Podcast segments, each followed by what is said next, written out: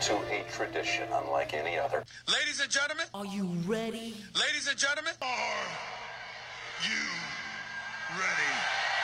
ladies and gentlemen, Are you ready? Yes! Yes! Yes! Yes! Give me what I want. Give me what I want. You know what I want. We're gonna give you what you want. It's about damn time. Damn time.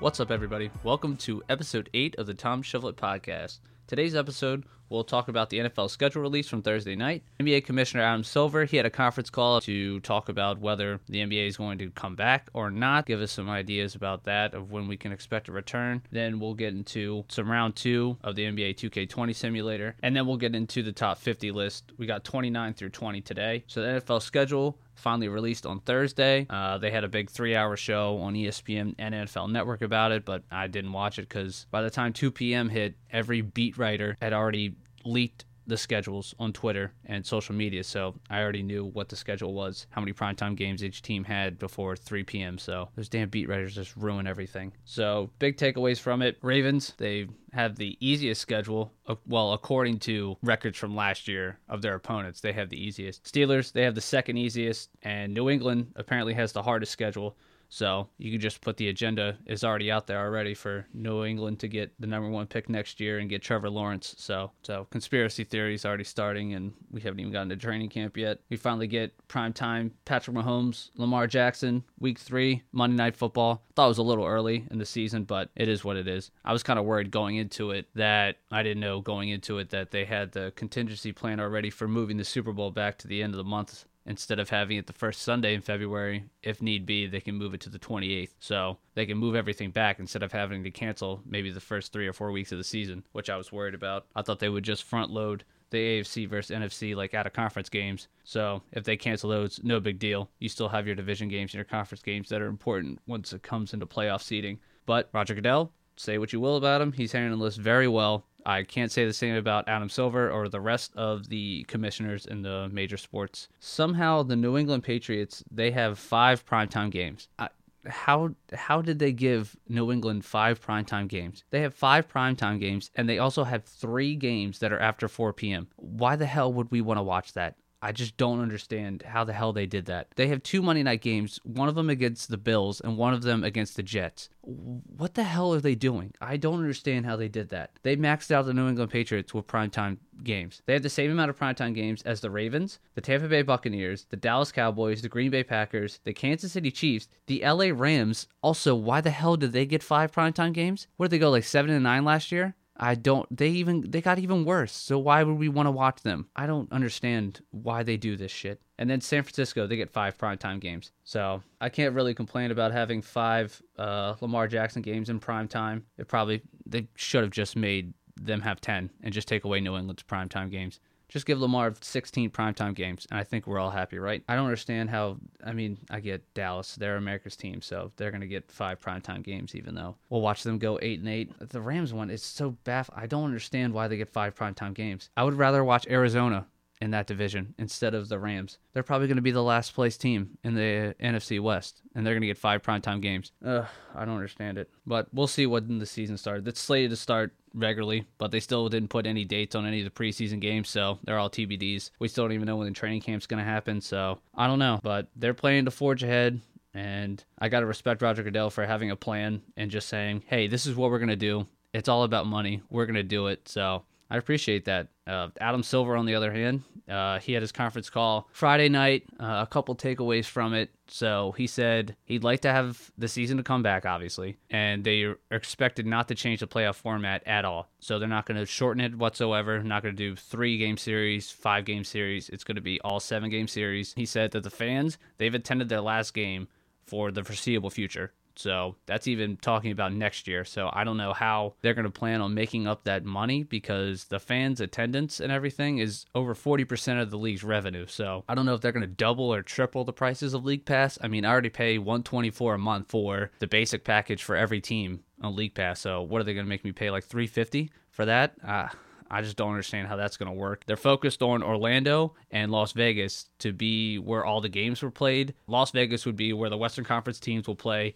and then Orlando for the Eastern Conference, obviously. There's, he still isn't sure how they're going to set up uh, the bubble teams for the playoffs. Like teams like Portland, they were two games back of Memphis for the eight seed, and I mean, what you're just going to either start the postseason with Memphis at that eight spot, or you have to figure out a way to do some play-in kind of tournament. He said that they need at least a three-week training camp before they resume the season, and he still hasn't decided whether they are even going to resume the season, and they're still going to take that decision until at least the end of June. So I just don't see how this is going to how they're going to make this happen. It's it's already going to cut into next year's new year calendar. I just I don't see how they make this work, really. I think if they want to make it happen, just say we're going to do this, we're going to make it happen. It doesn't seem like he wants to. I think he's too afraid to be judged and ridiculed for his decision, unlike Roger Goodell. They also want to get make sure they get testing for every single player before every single game. I just still I don't see how you're going to make that happen.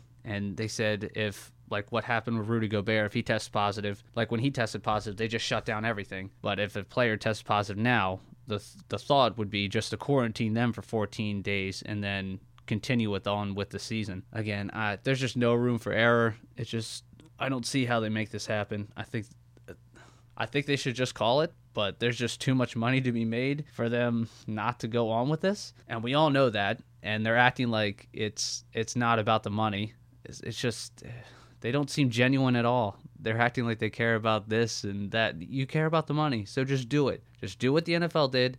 Come out. We're to do this. This is how we're doing it. There you go. And then we'll all appreciate that a lot more than you trying to be phonies and act like you care. If you're going to be a scumbag, just be a scumbag. And then we'll deal with the repercussions after that. But we'll be watching basketball and we'll all suck it up and it'll be fine we'll all forget about it. It seems like I have a strong feeling that I'm just going to be continuing doing this NBA 2K20 simulation through the NBA Finals, and then we're still not going to have anything.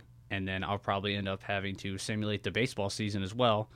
Even though Trevor Plouffe, he used to play, he's a former player. He tweeted out the other day that from people that he knows inside of baseball, they're expecting to announce that spring training is going to start June 1st. They plan on having opening day uh, of the regular season on 4th of July weekend. I don't know how obtainable that is either. I I don't know how any of these things are going to be in place by that time. So it sounds like there's a chance that we might get some sports here shortly, but I again I just don't see how it happens. There's just no room for error here, and I mean the NHL they haven't even said anything about what they're going to do.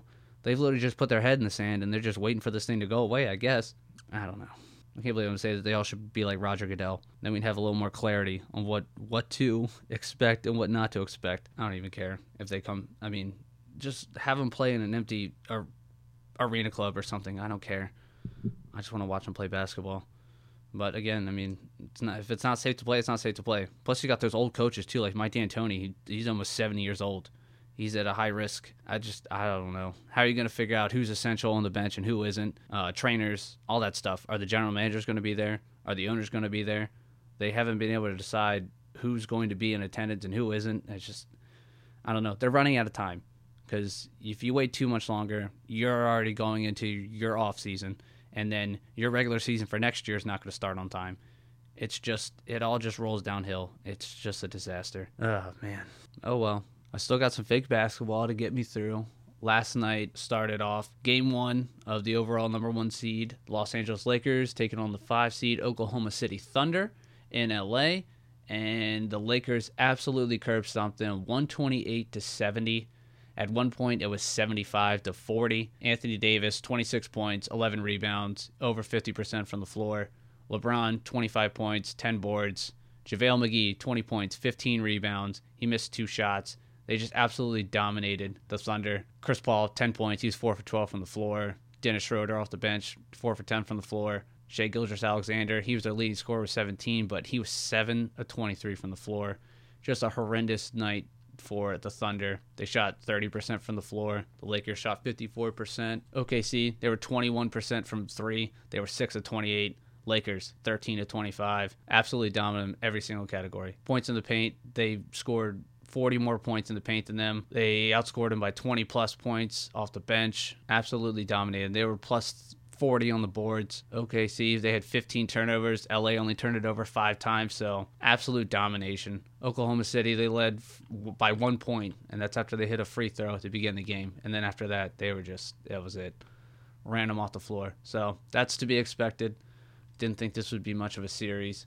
So that's game one, LA, OKC. And then the second second round game one that we had was the other number one seed, Giannis Antetokounmpo, and the Milwaukee Bucks against the number four seed, Miami Heat. And a shocker, Miami wins game one, 118 to 99. Ouch. Bucks struggle from the floor. They shoot 36% as a team, 30% from three. As we continue to talk about each loss that the Bucks have, the other guys for Giannis, Brook Lopez, he was the only one who had a good game. He led the team with 19 points. He was 6 of 15 from the floor. He was 4 for 13 from 3, though. Jesus Christ. Giannis, though, struggles. He had 5 fouls. He only plays 20 minutes. He had 14 points, 12 rebounds, 6 assists, only 11 shots. Khris Middleton, supposed to be his number two scorer on the team, the guy to help him out, take all the pressure off him. He was 3 for 17, 3 for 10 from the floor, or 3 for 10 from 3, only 9 points. Eric Bledsoe, again, all playoffs. He's been a disaster. He's four for ten from the floor, 12 points. Just that's just not going to get it done. Milwaukee, they got to get more out of the second guys, or they're not going to go anywhere. This is why started start of the season. I had my doubts about the Milwaukee Bucks. They're another team that's built perfectly for the regular season. They got some nice pieces around Giannis. It's like LeBron's first stint with Cleveland. In 2009, they won 60 games. They had some nice role players. LeBron was the best player on the planet. He was out of his mind. He won MVP, and everyone thought they'd make their way to the NBA Finals, play against Kobe Bryant. Didn't happen because they all came up short when it mattered the most. And then LeBron went to Miami, and we all know how that went. All the game ones have been played. And today I did game twos of the Toronto Philadelphia series. They're leading 1 0. And then the Clippers and Rockets game two, and LA is up one nothing. We'll start with the Clippers game two. They lose 112 to 100. Kawhi Leonard, 22 points. He was 8 of 19 from the floor. Where's Paul George at? There he is. Paul George, playoff P. 4 for 13 from the floor, 2 for 5 from 3, 12 points. It's every time they lose, it's always you look down, six guys are ahead of Paul George on the box score, and he shoots less than 40% from the floor. They lose every single time. Every single time. James Harden, 33 points for the Rockets. He was 11 for 20 from the floor, 6 for 12 from 3. Russell Westbrook, 16 points, 10 boards, 6 assists, 5 for 12 from the floor. So it was a good all around game for Houston. Houston shoots 46% from the floor, they shoot 47% from 3. LA, they shot 43% from the floor, so not far off from Houston. And they shot the same amount from 3. They both shot 47% from 3. But Houston makes 22 of 47.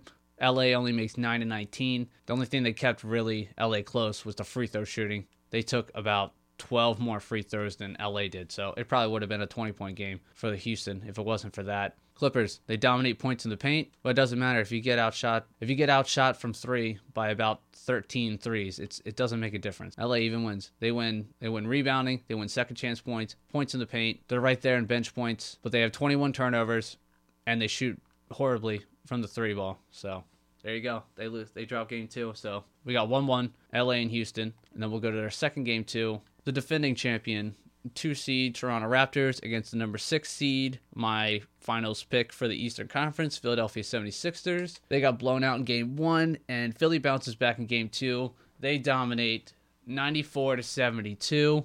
Joel Embiid, 30 points, 13 rebounds. Josh Richardson, he throws in 19 points. Tobias Harris throws in 16 points. Ben Simmons, though, he takes two shots in 31 minutes.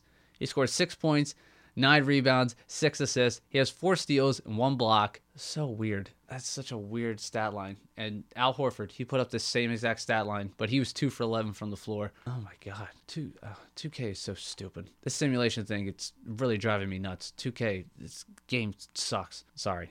They have they have no AI. The artificial intelligence in this game is absolutely idiotic. They don't they don't play any any kind of styles or anything. They just so stupid. No matter how I try and adjust the sliders, adjust the rotations the way they're supposed to based off the real life, it's still it's just a, a shitty game. They were too worried about the other shit instead of the actual gameplay. Anyway, Pascal Siakam for the Raptors. He had 17 points, but he was 7 for 23 from the floor, 0 for 9 from 3. Kyle Lowry, 15 points.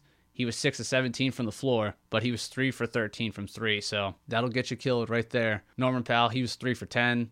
Serge Ibaka, 2 for 8. Hollis Jefferson off the bench, 3 for 8. Fred VanVleet, one for six from the floor. He's one for six from three. So just a horrible night for the Raptors. They shot 32% from the floor compared to Philadelphia's 45%. They shoot 20% from three compared to Philadelphia's 31%. Only thing that kept them, that they only positive for Toronto is they were 11 for 13 from the free throw line. They got destroyed in every single category points in the paint, second chance points, bench points, assists, offensive rebounds, defensive rebounds, steals, blocks. They turned the ball over 20 times compared to Philadelphia's only 10. So, yep, that's got all the makings for a 20 point loss at home. So they're tied 1 1. So those series are tied 1 1. Toronto and Philly and Clippers Rockets, they're tied 1 1. Monday show, I'll talk about game twos for LA and OKC and Milwaukee and Miami. Monday show is going to be like in the evening because I'm having a virtual watch party for WWE's Money in the Bank pay per view on Sunday night. So I won't be watching Last Dance until I get home from work. That's two hours of stuff after I get home from work, and then I'll record about it. So it'll be another late podcast on Monday. Also, I'm not doing three pods a week anymore. I'm only doing Mondays and Fridays. So it should be more content on both episodes instead of breaking it up into three episodes. I just can't juggle doing three podcasts a week right now. So we're all caught up on the fake basketball. So now we'll jump into, we'll pick up where I left off for the top 50 all time players list. We left off last week with number 30, Bob Pettit. So number 29 is Utah Jazz point guard John Stockton. He was 11 time All NBA player. He was five time All Defense. He was a two time steal champion. He's fifth all time in offensive rating. He was a nine time assist champion. He averaged 13 points and 10.5 assists for his career. He's fifth in games all time. His win shares is 207.7. He's 11th all time in minutes played. He's first in assists. He's first in steals. He's 51st in points all time. His offensive win share is seventh all time. His box plus minus is eighth all time. He's third in value over replacement. He's second all time in assists per game. His player efficiency rating is a 21.8. His true shooting percentage is 16th all time, and his assist percentage is first all time. John Stockton, another one of those players that I've talked about on here, where unfortunately he ran into Michael Jordan, so he had two of probably the greatest teams to ever win a never win a championship with him and Karl Malone, who's coming up in a little bit here shortly. One of the best facilitators of all time. He was also a really great defensive point guard. Number 29, John Stockton, another point guard ahead of him, 28, Chris Paul. This one was really a coin flip for me, but I really think Chris Paul is the better player than John Stockton. Chris Paul, the point guard for the New Orleans Hornets, LA Clippers, Houston Rockets, and now the Oklahoma City Thunder. He's an eight time All NBA player so far. He's nine time All Defense. He's a six time steal champion. He's 65th currently in points. He was rookie of the year. He's a four time assist champion. He's seventh all time currently in assists. He's seventh all time in steals. He's fourth in assists per game. His player efficiency rating is a 25.1. He's second behind John Stockton in assist percentage. His offensive rating all time is first and he's 12th all time in win shares. His win shares per 48 is 4th all time, and his box plus minus is 3rd all time. His value above replacement is 8th all time. He's currently averaging 18.5 points per game and 9.5 assists per game. For me, I have, they're so close statistically if you look at it, but Chris Paul, he still has time to add to his, so he's just going to keep, uh, he's going to end up catching John Stockton and assists. He'll probably catch him in steals. So for me, I have Chris Paul over John Stockton. It really was a coin flip, but Chris Paul still he's he's still going and he's still going at a very high level. So I expect him to he'll surpass John Stockton in just about every statistical category. Number 27, another current player who's still going is shooting guard James Harden, former Oklahoma City Thunder and now Houston Rockets. Uh, six-time All NBA currently. He won MVP. He's a two-time scoring champion. He's fifth all time in three pointers made. He's fourth all time in three points attempted. He's a former six man of the year. He's a one time assist champion. He averages currently 25.3 points per game,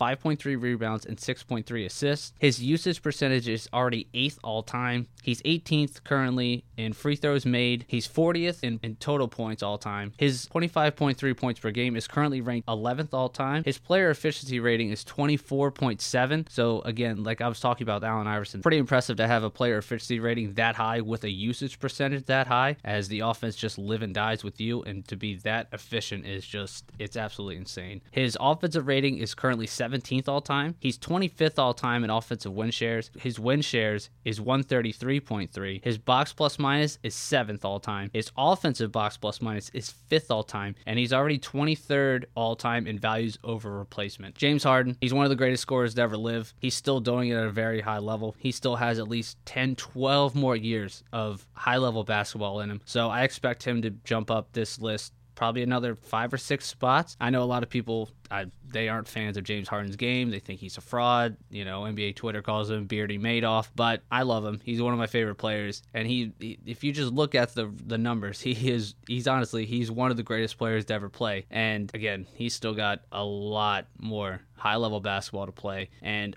I know he doesn't get a lot of credit for being a winner or anything like that, but the past two years, he's taken the Golden State Warriors to game sevens in the Western Conference Finals. And if Chris Paul was healthy in both of those games, he might be in the NBA Finals two straight years. So you never know. He's still got plenty of time to try and get that first championship. Number 26, a guy who was all about championships, is former Boston Celtics small forward John Havlicek. He was an eight-time NBA champion. He was 11-time All-NBA, eight-time All-Defense. One of those eight championships, he was the Finals MVP. His overall win shares for his career was 131.7. He's top 15 all-time in minutes, field goals made, two-pointers made and attempted. He's 19th all-time in overall points, and his defensive win share is 13th all-time. There are parts of me that had James Harden ahead of John Havlicek, and I had the same thing with John Stockton and Chris Paul, but when it comes down to it, he was one of the most dominant players in his time, albeit the competition wasn't that great, and there was only about 14 teams at the time when he was really getting his run off of eight championships. But still, eight titles is eight titles, and when it comes down to something this close,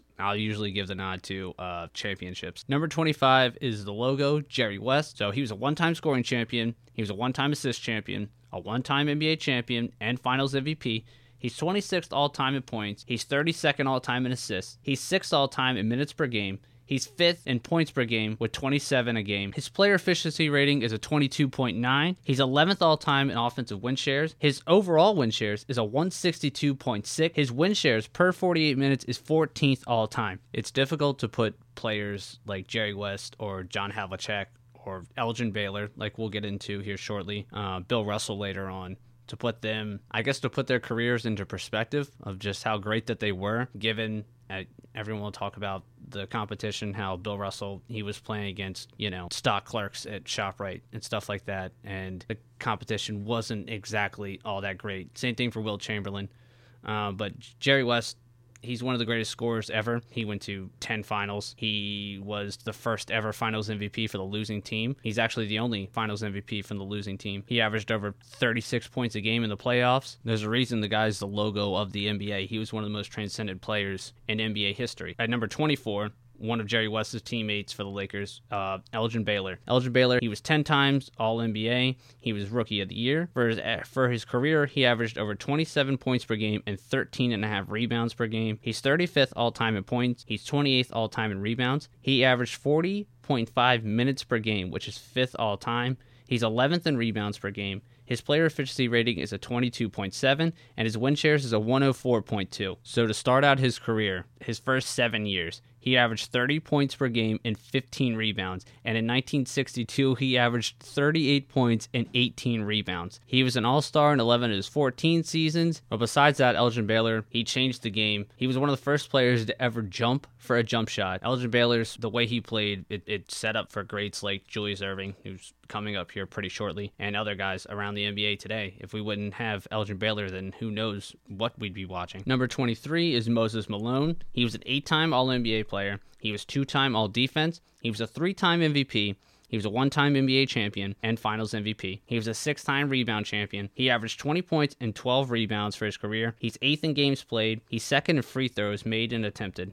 He's first in offensive rebounds. He's fifth in defensive rebounds. He's fifth in total rebounds all time. He's 25th in blocks. He's first in minutes played per game. His player efficiency rating is a 22. His offensive win shares is 14th all time. He's 15th all time in overall win share, and his value over replacement is 40th all time. So Moses Malone, he was one of the greatest rebounders ever, especially one of the greatest offensive rebounders of all time. There's a 32% decrease from Moses Malone's 6,700 offensive rebounds to second place Robert Parish's, who's only at 4,500. It's not even, there's no one who's going to even close to break that record. There's no one even right now, active player, who's even in the same state as Moses Malone's offensive rebounding numbers. Moses wasn't nicknamed the chairman of the boards for no reason. It was the foundation of his greatness. Number 22 is Julius Erving. He was a seven time All NBA player. He was a four time MVP. He was a one time All Defensive player. He was a one time champion, and he averaged 24.2 points per game and 8.5 rebounds per game. He was a two time ABA champion. He's top five all time in points, player efficiency rating, steals per game, rebounds per game, minutes per game,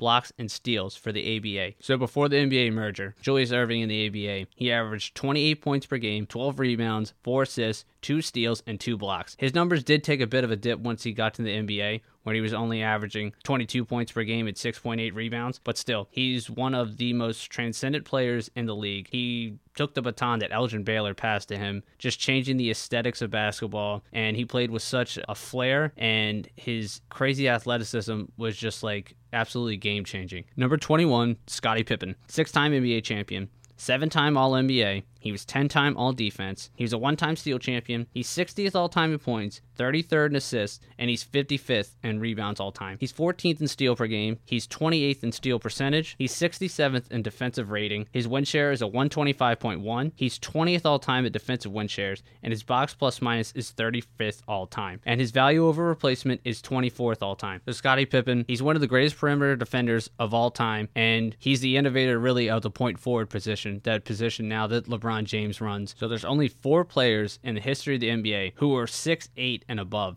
who average at least 15 points, 5 rebounds, and 5 assists. Magic Johnson, Larry Bird, Scottie Pippen, and now LeBron James. That's a pretty elite company to be a part of. A lot of people know him as, you know, Robin to Michael Jordan's Batman, but Scottie Pippen at points during that time with the Bulls, he was the second best player on the planet and some people consider him a role player, and it's absolutely insane. I know someone, they know who they are. They think Scottie Pippen is just a role player. He's not that great of a player.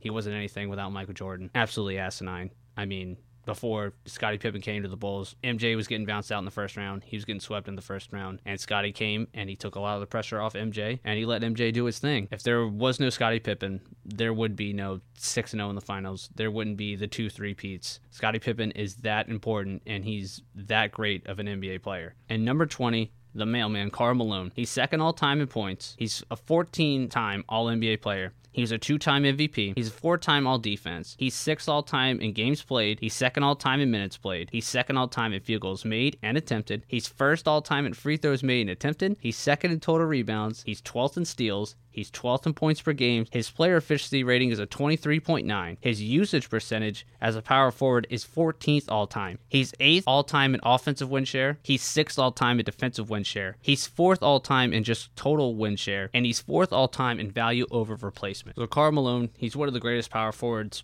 ever. He's one of the greatest players, literally ever. But I only have him at number 20. I think the only knock on him, it was tough for me to put him to put him above other people in this list was the lack of championships. Unfortunately for him, like I was talking about John Stockton, at the peak of his career and John Stockton's career, Michael Jordan was still around and again, Utah probably those two teams that Michael beat in the finals are probably the two greatest teams never win a championship. Karl Malone's peak was for over 20 years. It was Kareem Abdul-Jabbar esque. So from here on out, mm, Charles Barkley, he's going to be the only player above him here who doesn't have at least one championship. So we're at the point of the list now where like championships mean it separates one player from another because this is all just so close. All right, so that's numbers 29 through 20. We got John Stockton, Chris Paul, James Harden, John Havlicek, Jerry West, Elgin Baylor, Moses Malone, Julius Erving, Scottie Pippen, and Karl Malone. All right, so that's all for this episode. Monday show, we'll have game two recaps for Los Angeles and OKC and Miami and Milwaukee, and then game three for Clippers and Rockets, and 76ers Toronto Raptors. And then we'll continue the top 50 all time list with numbers 19 through 10. Thank you for listening. And thank you to everybody who's leaving me reviews and ratings. I have over 100 listens so far through seven episodes. That's way more than I expected. So that's really awesome to see. I really appreciate you guys for listening. Um, so thank you, and I'll, I'll talk to you Monday. From the bottom of my heart, thank you. And uh, what can I say? Mamba out.